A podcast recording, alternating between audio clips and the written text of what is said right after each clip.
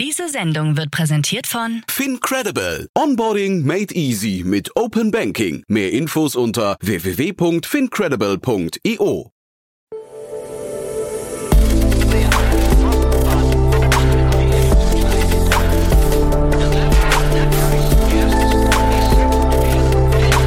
Startup Insider Daily. Investments und Exits. Herzlich willkommen zu Startup Insider Daily. Mein Name ist Jan Thomas und das hier ist wie jeden Morgen unser Format Investments und Exits. Ihr wisst ja, wir begrüßen hier die wichtigsten Investorinnen und Investoren aus Deutschland, Österreich und der Schweiz und sprechen ja über Finanzierungsrunden, über Exits oder über alles, was wichtig ist oder wichtig wird aus Sicht der Investorinnen und Investoren.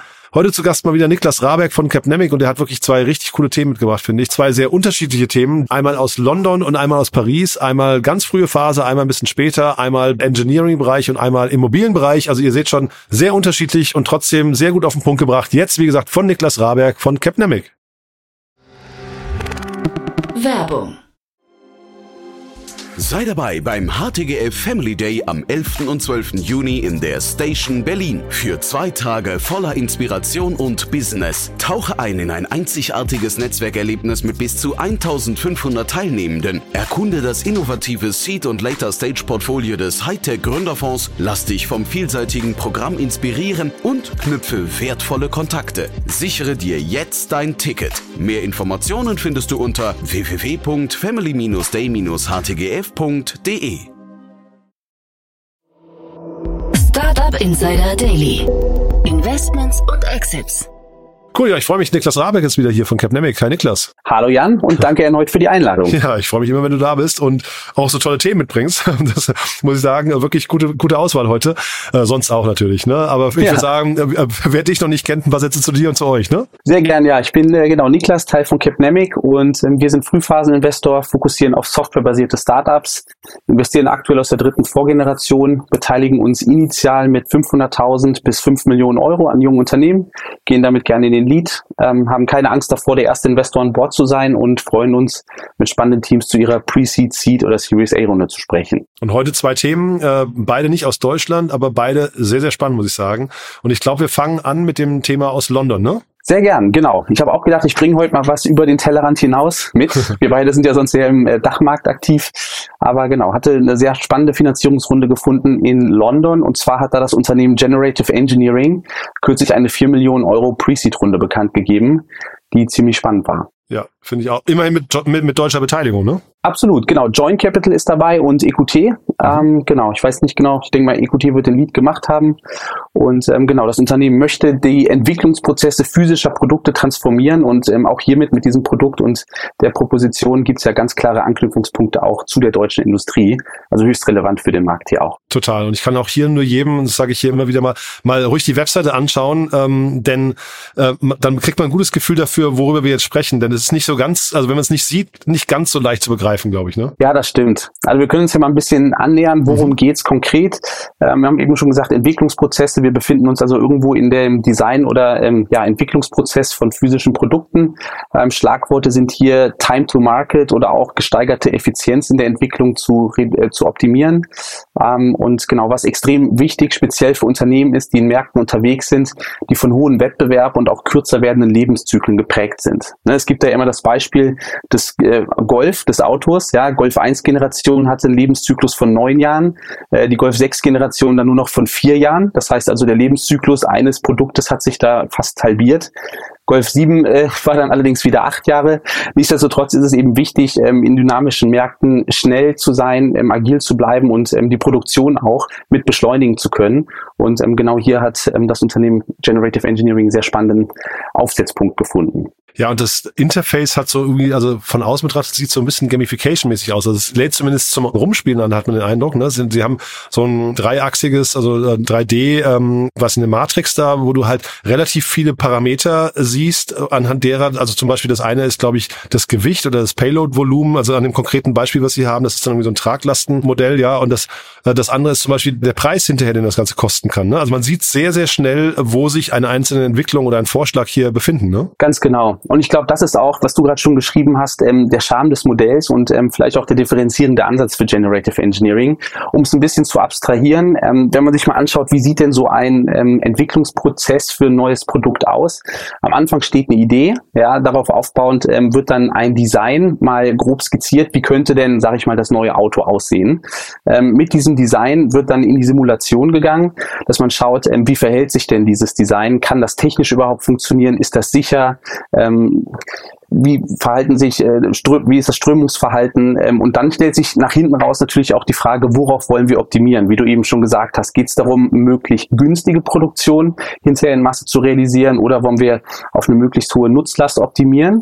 Ja, und ähm, genau basierend auf diesen Erkenntnissen aus einer ersten Simulationsrunde nimmst du dann typischerweise ähm, weitere Optimierungen und Anpassungen vor und gehst in die nächste Runde der Simulation. Und in der Vergangenheit ist es so gewesen, wenn wir jetzt mal zurück in die Vergangenheit springen, hat es ja immer das physische Prototyping gegeben. Mhm. Ja, ähm, das heißt also, du musstest immer wirklich einen Prototypen bauen, mit dem testen, dann hat irgendwas gut funktioniert, irgendwas nicht und du hattest einen recht hohen Aufwand, ähm, dann in die nächste Iteration zu kommen, weil wieder auch physische Anpassungen erforderlich waren. Mittlerweile ist ja, sag ich mal, Computer-Aided Design äh, angekommen. Das heißt, auch ein Design oder Simulation findet schon digital statt. Das ist als solches gar nicht mehr neu und da hat es schon erste Funding-Wellen gegeben. Als Beispiel hier die Player auch SimScale, Synera, Spread AI oder Dive Solutions aus dem Dachmarkt, die man da sicherlich kennt. Es ist aber wichtig zu verstehen, dass es sicherlich nicht so sein wird, dass die virtuelle Simulation das physische Prototyping komplett ersetzen wird. Ich glaube, es wird vielmehr eine Koexistenz sein, je nach Entwicklungsstufe. Das heißt, je mehr Iterationen du am Anfang schon gemacht hast und Verfeinerungen vorgenommen hast, desto konkreter wird dann auch mal die Hinzunahme eines ähm, ja, physischen Prototypen werden. Du sparst aber extrem viel Anfang in diesen ersten Iterationsstufen, wenn du es ähm, digital abhalten kannst. Mhm. Und ich finde es halt so faszinierend. Ähm, also ich bin natürlich jetzt nicht aus dieser Welt, ne, aber man sieht jetzt hier schon, äh, sie stellen dann, sie vergleichen dann mehrere Vorschläge, die aus dem System kommen. Ähm, unter anderem glaube ich auch welche, die dann von Nutzern kreiert oder vorgeschlagen wurden. Also äh, Nutzer, die wahrscheinlich aus dem Unternehmen stammen. Und da sieht man immer auch unten drunter, wie viele der vorgegebenen Requirements denn in diesem Vorschlag dann auch ähm, tatsächlich, ja, ich weiß nicht, äh, getroffen werden, also erfüllt werden. Und du kannst, also in dem Beispiel, was sie auf der Pl Plattform haben, ähm, siehst du irgendwie 42 Parameter, die vorgegeben werden, siehst also, glaube ich, relativ schnell, ob das, was da entwickelt wurde, tatsächlich deinen Vorstellungen entsprechen kann oder wo du vielleicht Abstriche machen musst. Genau, also das ist da wirklich dann sehr, sehr schön aggregiert. Ich glaube, zu diesem Aggregationslevel zu kommen, ist gar nicht so einfach. Das heißt, ähm, wir haben ja schon einen gewissen Kuratierungsgrad dabei. Und ähm, was du beschrieben hast, ist auch richtig. Es sind halt sehr komplexe Prozesse mit vielen involvierten Akteuren und einem hohen Abstimmungsaufwand zwischen diesen verschiedenen Interessensgruppen aus dem Design der Produktion kommend und der Technik. Und es werden große Datenmengen auch hin und her geschoben. Deswegen macht es total Sinn, hier eine digitale Lösung zu etablieren. Ähm, ich habe aber verstanden, dass von Generative Engineering gar nicht der Fokus so stark darauf liegt, jetzt hier diese erste Digitalisierungswelle anzutreten, sondern die These des Unternehmens ist nach meinem Verständnis vielmehr, dass sie sagen, auch wenn schon ein Großteil der Simulation heute in die virtuelle Welt verschoben wurde, liegt immer noch, ähm, und es gibt ja auch viele Legacy-Anbieter wie eine Siemens, Ansys und Autodesk, ähm, sagt das Unternehmen von sich, dass es immer noch einen sehr hohen Grad an manuellen Processing in diesen einzelnen Simulationsiterationen gibt. Aha. Ja, und ähm, so wie ich das Modell verstanden habe oder die Lösung und Generative steckt im Namen, mhm. ist es eben so, dass ähm, ja Generative Engineering hier scheinbar einen generativen Ansatz gefunden hat, der es quasi auf Knopfdruck ermöglicht, nicht nur eine Simulation für einen Designentwurf durchzuführen, sondern at scale, also hier 100 verschiedene Designmöglichkeiten zu simulieren, die Daten daraus ähm, zu gewinnen und direkt in die Optimierung mit einfließen zu lassen, sodass du insgesamt viel, viel schneller wirst, anstelle wenn du 100 einzelne Simulationsiterationen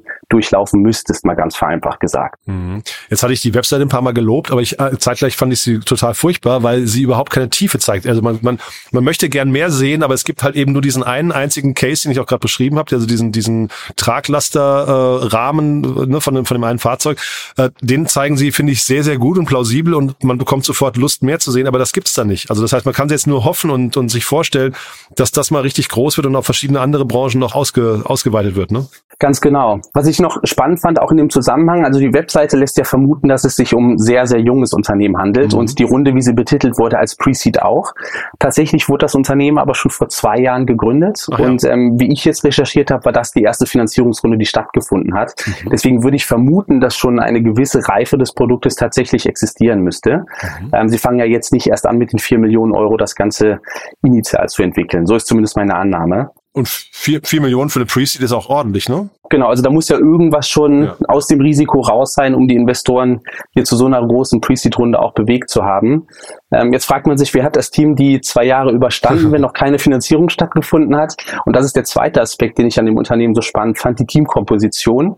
Ähm, handelt sich hier um vier Co-Founder und ähm, das las ich für mich nach einem sehr, sehr proven Setup. Ähm, das Team ist zum einen bewährt in der Zusammenarbeit, weil sie eben mehrjährig bei Arrival zusammengearbeitet haben.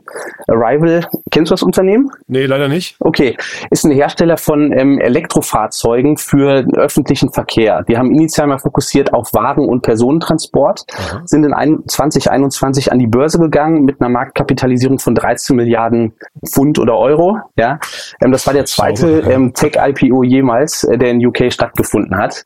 Ähm, in 2022 ähm, hat dann eine Reduktion der, der Mann- und Frau-Stärke stattgefunden um 30 Prozent und das Unternehmen hat dann entschlossen, ähm, den Personentransport oder Fokus auf Personentransport zunächst einzustellen und rein Cargo, also Warentransportfahrzeuge zu fokussieren.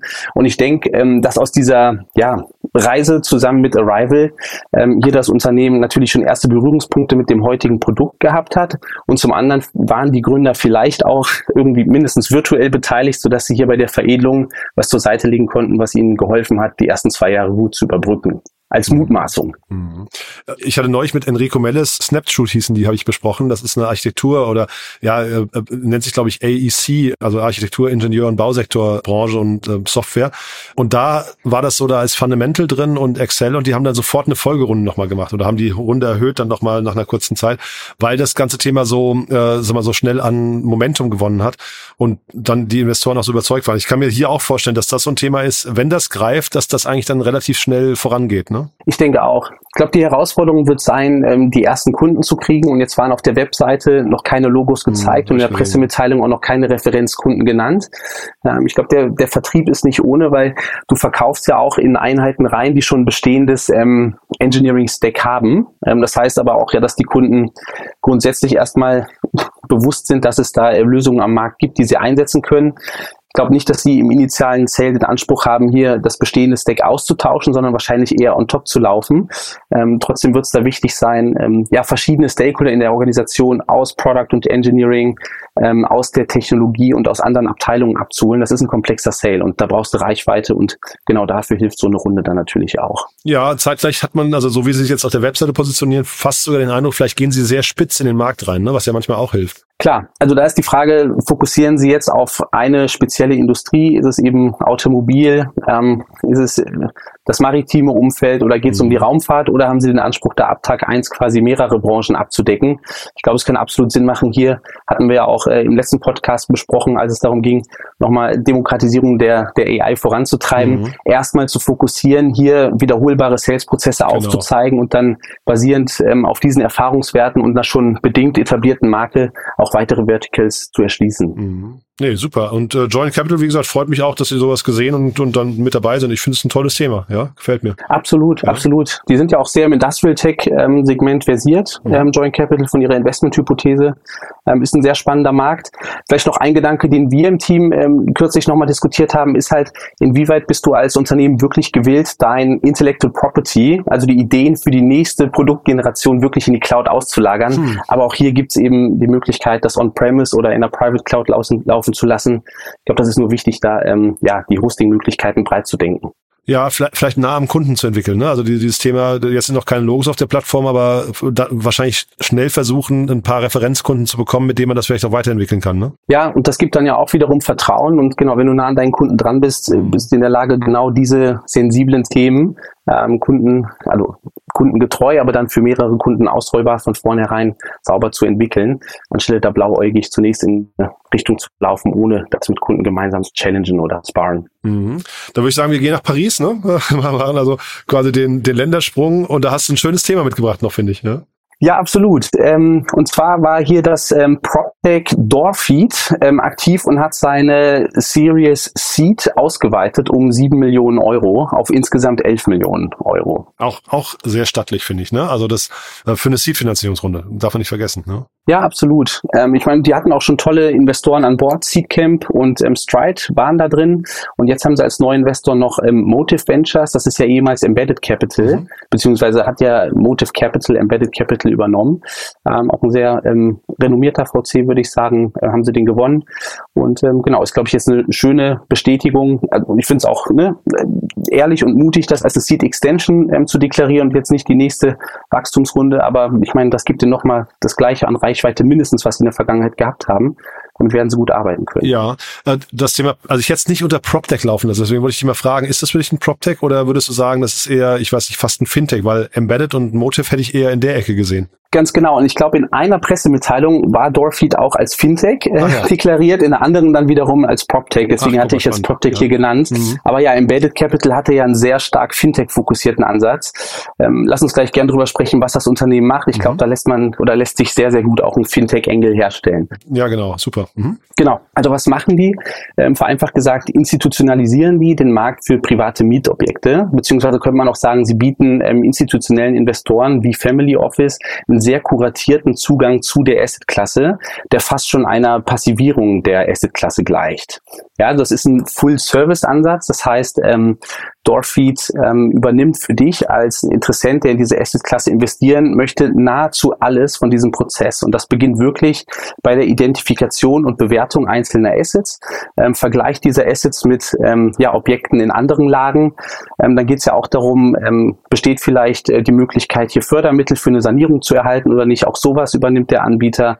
Auch die Umsetzung und die Steuerung der erforderlichen Gewerke übernimmt ähm, Doorfeed ähm, für seine Kunden. Und auch das ganze Thema Mieterauswahl Auswahl, Betreuung wird alles Full Service ähm, abgewickelt über Doorfeed. Das Einzige, was ähm, der Investor tatsächlich tun muss, nach meinem Verständnis, ist zu sagen, ich möchte genau diese Immobilie auch haben, was dann ja datenbasiert hergeleitet wurde von Doorfeed, warum das eine spannende ähm, Allokation sein kann. Mhm. Sie sagen, Sie möchten eine Vorreiterrolle bei der Überwindung der Immobilienkrise einnehmen. Das äh, weiß ich offen gestanden gar nicht, ob das hinterher die Konsequenz sein kann. Ich finde, Sie haben also Ihre Investoren halt im Blick, ne? aber Sie trennen ja so ein bisschen auch die Spreu vom Weizen eigentlich. Ne? Ja, genau. Ähm, ich glaube, was ich gelesen habe, ist, äh, dass das Unternehmen sagt, in der Vergangenheit ist der Fokus von Investments in die Real Estate Asset Klasse sehr stark ähm, auf das Commercial Segment ähm, ausgerichtet gewesen und ähm, genau dieser Res Residential Bereich, also für private Mieterinnen und Mieter wurde so ein bisschen vergessen und diese Asset Klasse wollen sie jetzt mehr in den Fokus stellen. Du hast genau da natürlich jetzt auch durch Corona bedingt, kennst du wahrscheinlich auch die Statistiken, äh, wo es heißt, die Leute wollen aus der Stadt rausziehen, ähm, mehr in in, Häuser ähm, im ländlichen Regionen, dann aber häufig nicht kaufen, weil die Preise auch extrem gestiegen waren in der Vergangenheit. Ähm, also eine sehr hohe Nachfrage bei einem knappen Angebot, was jetzt in den nächsten Jahren wahrscheinlich auch nicht ähm, exorbitant wachsen wird. Mhm. Ähm, das heißt, du hast weiterhin eine sehr hohe Zahlungsbereitschaft, aber nur begrenzten Markt, wo es hilfreich sein kann, einen Navigator zu haben, der dir hilft, ähm, den zu durchleuchten nach attraktiven Objekten. Und das vielleicht dann nochmal zurück zu der Rundenarchitektur. Du sagst, es ist ähm, richtig, dass Sie das eben als Erweiterung, als Extension tituliert haben. Frage wäre halt, hatten Sie überhaupt eine andere Wahl? Ne? Also ähm, wann macht man denn eine Seed Extension? Ja, die Frage ist ja, du nimmst dir mit einer Finanzierungsrunde typischerweise vor, 18 bis 24 Monate weit zu kommen und ähm, gewisse Meilensteine zu erreichen in der Produktentwicklung, aber speziell dann auch ähm, kommerziell. Und hier ist das ja ein Thema, wo du wenig Basisproduktentwicklung hast und recht schnell in die Kommerzialisierung gehen kannst, dass du ähm, attraktiv attraktiv für einen Anschlussinvestor, dass dieser möglichst dann auch zu einer höheren Bewertung als ähm, der Bewertung aus der letzten Runde investiert. Ähm, und in der Vergangenheit, in der heißen Phase des Marktes, ähm, hat es eben viele Finanzierungsrunden äh, gegeben, ähm, in denen die Unternehmen äh, zu den Bewertungen, die da vertraglich vereinbart wurden, faktisch noch nicht drin waren. Mhm. Und ich würde vermuten, dass ähm, bei Dorfit jetzt hier doch etwas länger gedauert hat als initial angenommen, sodass sie immer noch nicht ähm, voll in die Bewertung reingewachsen waren ähm, bis zu der Runde jetzt mit Motive Ventures, sodass sie aber jemanden weiterhin für die Equity Story von sich gewinnen konnten, der halt gesagt hat, ja gut, wir machen das, aber nicht verbunden mit einem signifikanten Werthub gegenüber ähm, der letzten Runde. Was wir dieser Tage auch ähm, häufig sehen. Ich glaube, es gibt ja die Statistik, dass ähm, jede vierte oder fünfte Runde eine Down- oder Flat-Round ist, ohne zu wissen, dass es bei Doorfeed jetzt tatsächlich eins von beiden gewesen ist. Ja, nur ich hatte tatsächlich auch überlegt, Sie haben ja, oder Sie gucken auf einen rückläufigen Markt auch gerade oder einen stagnierenden Markt, ne? auch wenn der riesengroß ist, aber also anders als vor ein paar Jahren, du sagst ja, die ähm, Bewertung, da, muss, da musste man reinwachsen, aber zeitgleich hatte der Markt natürlich auch zum Teil viel mehr Rückenwind und Fantasie und auch das würde ich, da würde ich jetzt ein kleines Fragezeichen dran machen, was jetzt nicht langfristig ein Problem sein muss, aber vielleicht so für die kurzfristige Investoren, den, den Investorenappetit, ne? Klar, also faktisch ist es erstmal ein Markt, der nicht sehr stark wächst, ja, weil ähm, das Land ist begrenzt und du kannst jetzt nicht überall und auch die Bevölkerung wächst nicht so schnell mhm. ähm, in diese Assetklasse hinein, wenn es hier wirklich um Häuser für private Mieter geht im ja. Fokus. Ähm, jetzt hat sich die Zinslandschaft auch nochmal verändert. Das genau. heißt ja auch die Finanzierung von solchen Objekten ist teurer geworden. Ich habe nicht entnommen, dass ähm, das Unternehmen auch irgendeine Art von Finanzierungsleistungen mit anbietet. Ich glaube, dann wären ja auch äh, andere Kapitalmengen erforderlich, mhm. ähm, wo du vielleicht dann auch mit einer gewissen Produktreife eher in ähm, ja, Fremdkapitalähnliche äh, Mittel gehen würdest, mhm. anstelle das über Equity zu machen. Ähm, aber es ist richtig. Also es hat ein paar Entwicklungen in den letzten Monaten gegeben, die nicht unheimlich vorteilhaft ähm, für für ja, einige Bestandteile des Geschäftsmodells hier sind. Mhm. Ja, ich hatte mit Martin Janicki über Flexport gesprochen neulich, ähm, also Logistikbranche. Und da hat man, das wusste ich vorher auch gar nicht, die, die Containerpreise sind gegenüber den, sagen wir, vor zwei, drei Jahren um 70 bis 90 Prozent eingebrochen. Ne? Und ich meine, wenn du sowas Wahnsinn. siehst, und ich kann mir vorstellen, also jetzt hier wird es nicht ganz so dramatisch sein, aber man, man hat schon das Gefühl, äh, als die gestartet sind, vielleicht war der, der Markt noch attraktiver, ne? Ja, ich meine, man, man hört von der Preiskorrektur am Immobilienmarkt. Ähm, jetzt muss man natürlich gucken, wo schaust du nach Immobilien? Ist es Berlin mhm. oder ist es ähm, das erweiterte Umfeld? In Berlin wird da noch nicht so viel nach unten gegangen sein wie in anderen Regionen. Mhm. Ich glaube, dafür ist es eben so wichtig, dass das Unternehmen viele Datenpunkte ähm, analysiert, um ja hier dann auch langfristig Potenzial aufzeigen zu können. Mhm. Aber ich höre raus, also schlecht findest du den Deal auch nicht, ne? Nee, das ist, das ist total spannend und ähm, ich glaube, die Frage ist ja auch, wo kann das mal hingehen, aber wenn du schaust, die großen Immobilienentwickler oder Investmentmanager wie eine JLL und Co., die haben in der Vergangenheit auch sehr auf dieses Commercial-Segment fokussiert und Frage ist jetzt, ähm, wird vielleicht Residential spannender, ähm, dann kann das ein sehr attraktiver Pfad sein, denke ich. Ja,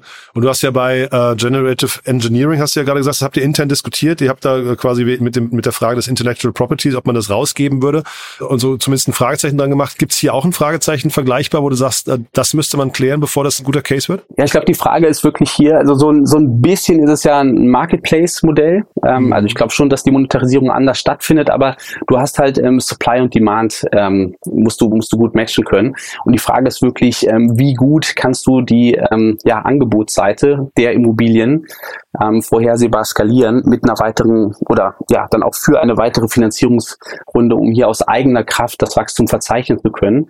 Weil ähm, die beste Data, also Datenanalyse äh, von den Datenpunkten, die sie anzapfen, um die Immobilien zu bewerten, bringt nichts, wenn nicht genügend äh, potenzielle Immobilien da sind, die dann auch ähm, ja, mit den Interessenten gematcht werden können. Super. Niklas, tolle Themen, hat großen Spaß gemacht. Haben wir irgendwas Wichtiges vergessen? Ich denke nicht. Du dann vielleicht nochmal ganz kurz zum Schluss dein Call to Action, wer darf sich melden? Ja, wie eingangs gesagt, wir freuen uns auf den Austausch mit ähm, Teams in der Frühphase, sind ein generalistischer Fonds, deswegen gerne einmal zu viel durchklingeln oder anklopfen als zu wenig. Super. Du dann ganz lieben Dank und bis zum nächsten Mal, ja? Bis dann, Jan. Mach's gut. Ciao. Ciao. Startup Insider Daily, Investments und Exits. Der tägliche Dialog mit Experten aus der VC-Szene. Ja, das war Niklas Rabeck von Capnemic und das hat mir zumindest großen Spaß gemacht. Ich fand's richtig cool, tolle Themen, habt ihr gerade gemerkt. Wir haben uns ja richtig festgebissen, vor allem bei dem ersten Thema Generative Engineering. Schaut euch, wie gesagt, mal die Webseite an, dann versteht ihr ein bisschen die Faszination, die wir gerade hatten. Tolles Thema und dabei ist mir eingefallen, ich glaube, Joint Capital müssen wir auch mal irgendwie hier in den Podcast holen. Jan Borgstedt kenne ich schon Ewigkeiten und irgendwie hat es noch nicht hierher geschafft. Also deswegen müssen wir das mal unbedingt nachholen. Also das schon mal ein kleiner Aufruf in Richtung Jan und der Aufruf in eure Richtung, wie immer, gerne weiterempfehlen, falls ihr jemanden kennt, der oder die hier mal reinhören sollten. Dann dafür schon mal wie immer vielen Dank und ansonsten euch einen wundervollen Tag und vielleicht hören wir uns ja nachher nochmal wieder und falls nicht nachher, euch ein richtig tolles Wochenende und dann hören wir uns hoffentlich spätestens am Montag. Bis dahin alles Gute. Ciao, ciao.